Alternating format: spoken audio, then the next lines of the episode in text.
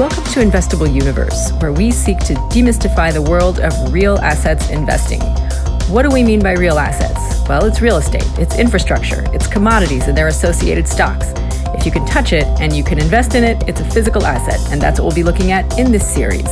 These assets have historically outperformed in late cycle environments, they've defended better in recessions, and with all the talk of slower economic growth and uncertainty around global trade and geopolitical issues, we say it's time to take a closer look at real assets.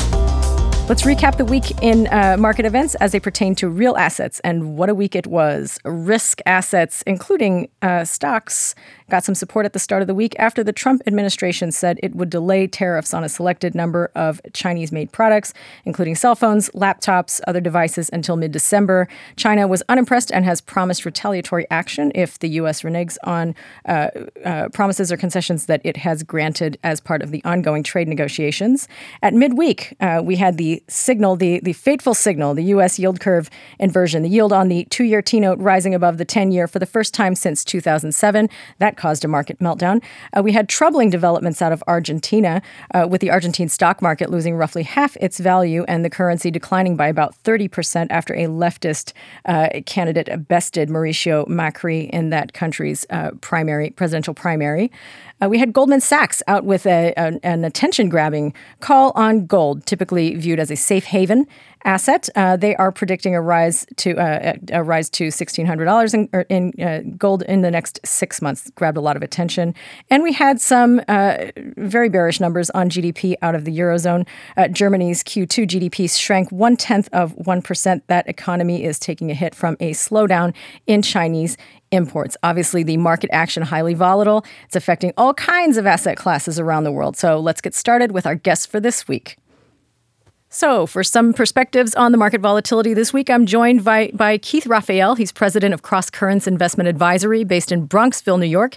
He is a market forecaster for alternative investments, a forty-year veteran of the financial markets, trading cotton, gold, and the dollar index, as well as major currency crosses throughout a very illustrious Forex trading career with Chase Manhattan.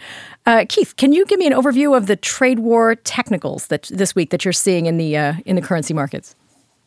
Sure. First of all, thank you for having me. Oh, of course. And yes, so if we're going to be talking about mostly trade war technicals at this aspect, mm-hmm. it's going to bleed, of course, into a lot of other normal risk assessments which take place in the currency markets in particular, mm-hmm. and those are usually driven by the majors of dollar yen and right. dollar Swiss. Uh-huh. So just to just to be clear, the not just this week, but also last week, mm-hmm. there was a great deal of stress in the currency markets for a couple of reasons. Okay. Which I think those are pretty clear from just the, the trade war activity. Sure. But the yen in itself is really just a, it really reflects vertical risk mm-hmm. in Asia. Mm-hmm. And then, of course, the Swiss franc reflects not only global risk, but also risks in Europe. So trade activity, of course, has been affecting the U S heavily, but mm-hmm. also Europe and Asia. So for the yen in particular, the Japanese, when in doubt, they repatriate.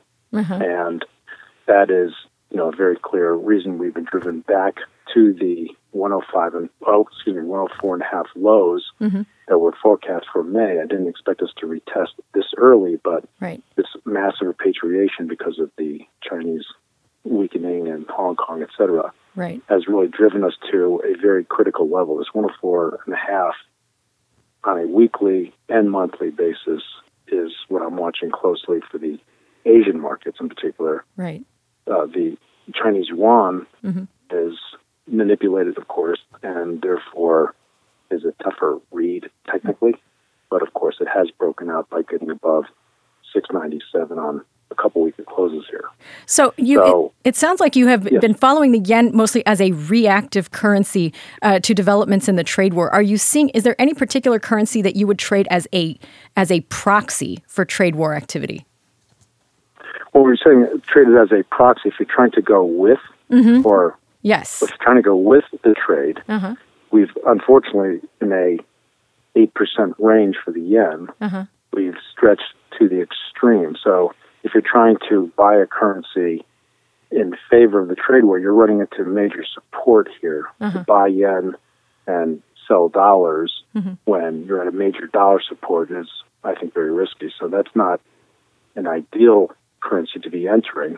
Um, same with the Swiss franc, although, frankly, both are at critical weekly closes. With the Swiss franc, you're at ninety-six ninety-five against the dollar. That is the same level. We have so many critical levels all being hit simultaneously uh-huh. against the dollar. We're at a, we'll get to the euro later, but basically sure. even in the euro, we're at a critical monthly close. We're around one eleven ten. Mm-hmm.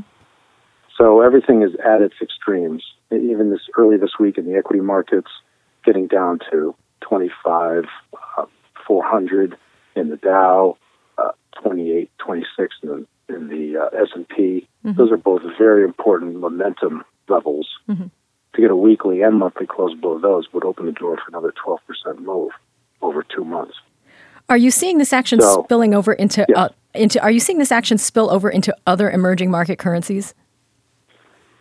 Yes, I mean the, the dynamic here is very confusing because basically the euro. I've called for a euro bottom in, in the spring after a seven-year bull mm-hmm. view, and for the dollar index as a broader indication of the dollar, it continues to press strong highs, which is obviously the inverse on the euro. Mm-hmm.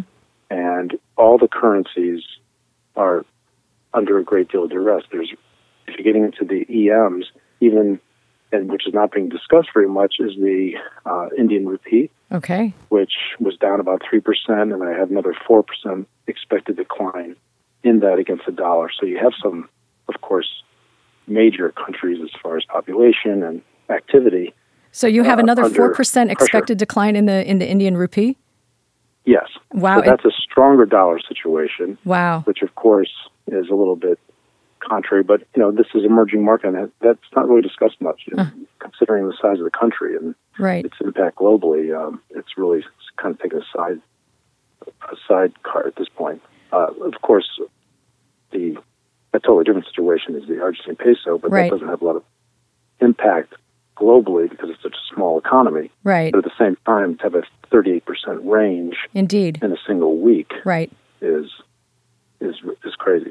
So I, we're just getting huge volatility. Apropos of the Argentine peso, do you see any any signs of a near-term recovery? I mean, do you see any kind of any kind of bottom or a, a support level that uh, appears near-term?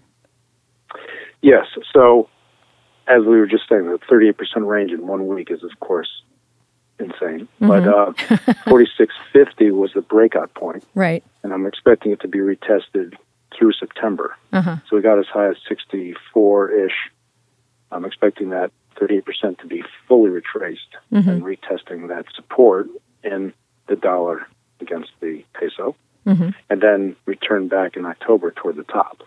So continued weakness in the uh, the peso. When the peso breaks out, mm-hmm. I mean, it's been in a trend for basically the last five years, it's lost ninety percent of its value. Mm-hmm. So it's not like we're going counter-trend with this up move, mm-hmm. but it is drastic. Uh-huh. So I do expect a retracement back to this week's low, which sounds minuscule time-wise, but such a large, you know, such a breadth of uh, activity at thirty-eight percent, it's a big move. So a catalyst for trading in the euro this week was that disappointing G D P number out of Germany on Thursday. Uh, clearly, the, the country's taken a hit uh, from, well, trade war and from uh, its uh, uh, imports to, uh, from China. So let's take a look at the euro and any, any interesting moves or key technical levels that you're watching right now.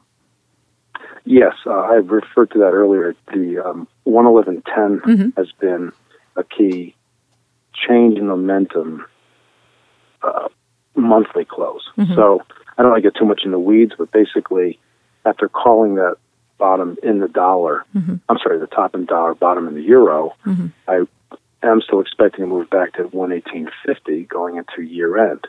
Now, if we get any kind of monthly close below one eleven ten, which we're kind of precariously bouncing back around, then that's going to kill the momentum for the up move in the euro. And with things where they are now, there's just there's really not a lot of trending in the euro between the. There's just not enough strength, obviously, out of fundamentals, which, of course, I think you and I have discussed. It's mm-hmm. not my ideal arena to be discussing, but basically mm-hmm. I don't see a lot of potential momentum in the short term, but I still think by year end we will be six percent higher. Uh, so you've said in your notes that you see, right now we're in an environment where there is elevated risk across all time zones. It's a terrifying yes. prospect, but what, if any, is the is the risk that's lurking in the market that is not yet priced in? Well, essentially you have, and alluding to what you just said, mm-hmm. you know, we have we have horizontal integration and we have vertical integration mm-hmm. between time zones.